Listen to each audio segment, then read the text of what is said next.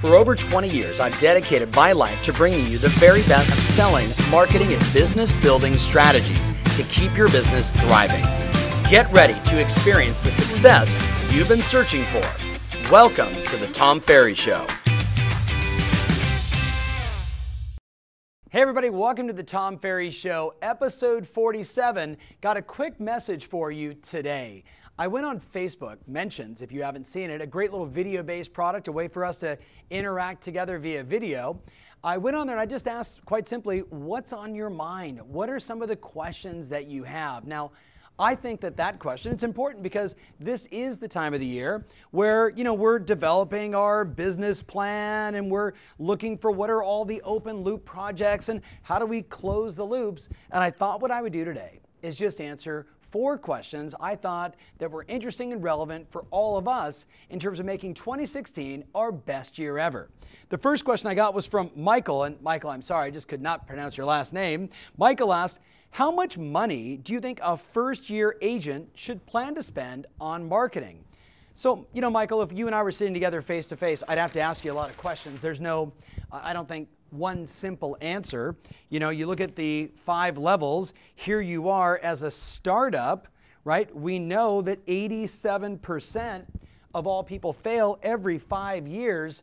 And I have a feeling most of them didn't spend enough or didn't do enough in terms of marketing and lead generation that would cause them to win. Now, I have a feeling though, if I looked at startup over here, restructure over here, fading winner, they're all ultimately going to point to the same group, which is growth, right? If I want to be pro growth inside my business, I can give you an easy number and say, hey, you know what? 10% of your expected income should go towards your marketing and lead generation. 10%. Whether that is in direct mail, in online advertising, in you know brochures and everything else you're doing. I do want to be clear with you though, when you're talking about your marketing budget, there's really two heads today of marketing. I would say to you there's direct, uh, direct response and branding. And I want to be very clear there's a big difference between the two. Branding, I mentioned earlier, is like your brochures when you take a listing, right? Or the flyers that you create, or your business cards, or your website that you don't drive traffic to, just your website all that falls under branding versus direct response. I spend a dollar with an expectation to make five, to make 10. Um, buying leads from a Zillow Realtor, Trulia, Zurple, one of those as an example, or running, we used to do Craigslist ads or direct mail. Direct response versus branding. I would tell you that as a brand new agent, 99% of my dollars would be on direct response, 1% would be on branding. The truth is, you can have an about.me, is that right, John? About.me, right? Kind of a basic website that you could create that would be far better than spending a lot of money on developing a website today that no one ever goes to or you now have to spend money to drive traffic to. You're far better off um, you know, buying leads from Trulia, as an example, um, or you know, doing direct mail. So I'd be spending 99% of my time there. Now, same rules apply for the fading winner, for the restructuring, and for the startup, because that's what the growth are doing 10%. Now, the bigger issue, though, for you as a brand new agent is how much time are you going to spend prospecting? That's the bigger issue. See, my basic belief is since 87% of the industry turns over every five years, they're not prospecting enough. If, as a brand new agent, you were to call every single person in your database, which we're going to cover in a minute, if you were to call every for sale by owner, every expired, canceled, withdrawn, do an open house every single weekend, knock on doors around the open house, you know, 50 to 100 before and after. If you did this, by the way, all of that has zero cost and maximum results. And by the way, I know some of you are going to say, well, gosh, Tom, I don't like for sale by owners who cares? A percentage of them are going to list their house with someone. I prefer that that would be you.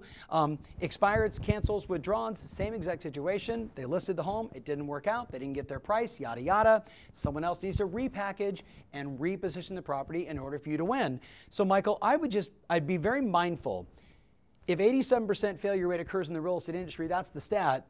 The vast majority of them are not doing these activities. This is what I know Find out what the masses are doing and do the opposite. Do the opposite and you're going to succeed. If you're looking just for a number, 10% is fine, 20% is fine.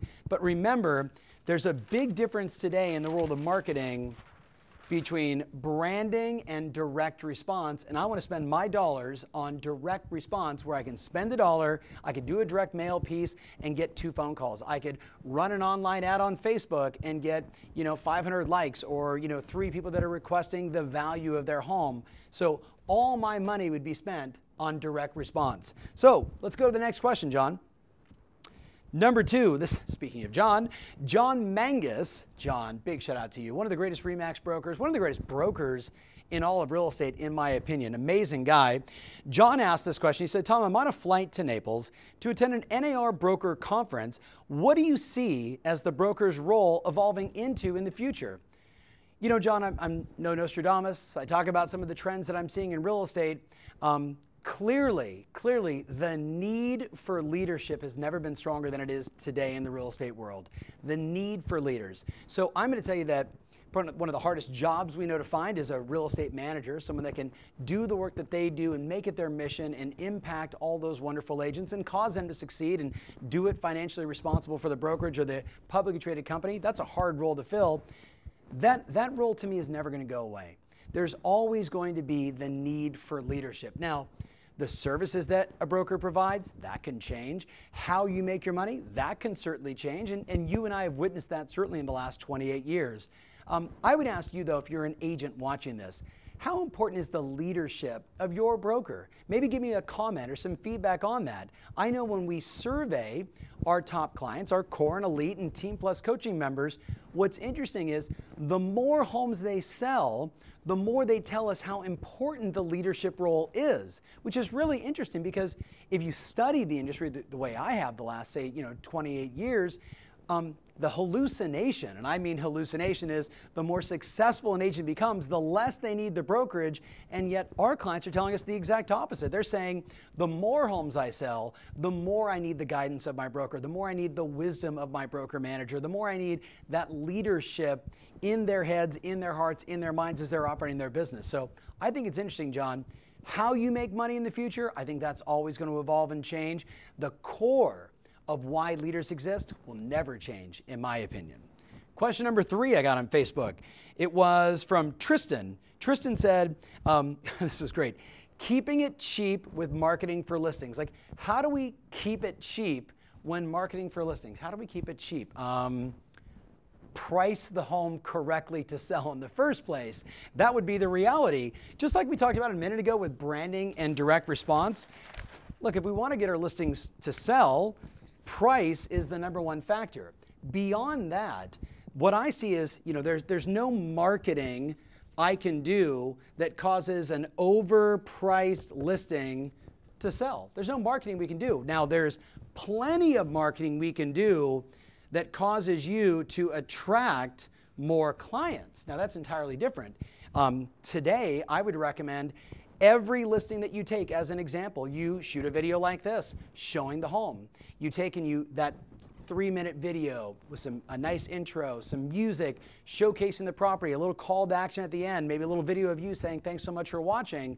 I would take that video I would email it to my entire database. I would post it on Facebook. I would then boost it on Facebook. I would take that same video, make a 15 second version of it, and I would put it out on Instagram as an example. I would tweet out the long form and the short form as an example. I would get the word out nonstop when it comes to marketing my listing to attract more clients. But understand, if it's not priced right, it's never going to sell. So, rule number one is price it to sell. All of the other marketing is really about exposing the property and getting you potential new customers. I hope that makes sense. The last question.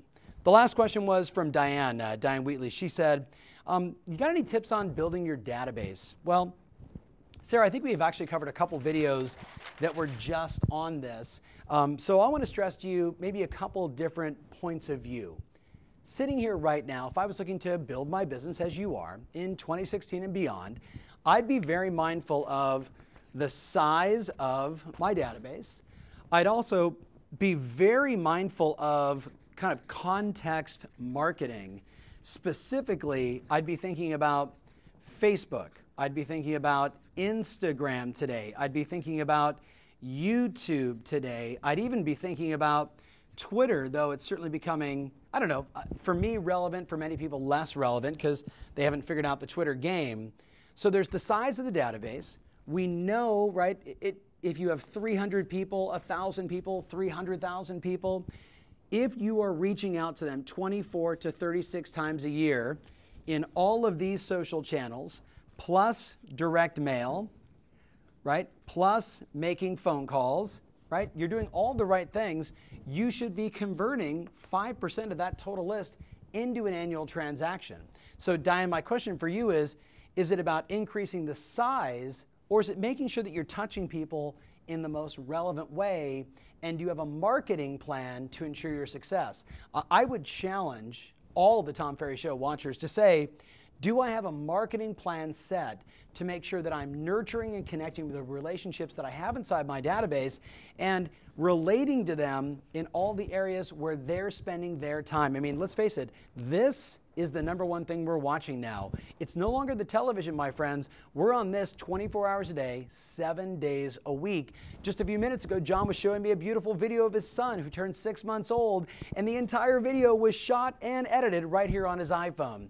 This is where we need to be connecting with people today, whether it's direct mail, calling, YouTube, Instagram, Facebook, Twitter, text messages. That's the game. Now, if you want to add more people, we know that you know, every time you're at an open house with an app like Open Home Pro or others, you've got a beautiful interface to capture and connect those people that are coming into your open home or your open house. That's always a good idea. We know that you could run Facebook ads for you know dollars a day and pick up more people that are liking your page. That's another option. Um, you could be doing all kinds of direct response marketing, whether it was you know on the Zillow, Realtor, Trulia. We used to do Craigslist. You know the whole nine yards, that whole gamut. And every new person that comes in, they get added to your database. But again, I want to stress to you size is not the, the sort of defining factor. The size of the database to me is not the issue. It is the relationship and association that they have with you. Sarah, we did a video a long time ago, remember called Be the Hub, right? Be the hub, be the, the source of inspiration and information and you know market data in your area about real estate you do that for 300 people and you kill it you have 3,000 people you email to and they never open it up and don't relate to you, who cares? Does that make sense? So, in wrapping up, I want to ask you a question, and I'd love to get some feedback on whether it's my YouTube channel or Facebook or Twitter or Instagram or however you want to reach out. Um, I want to know from you what's the big issue you're dealing with in your business?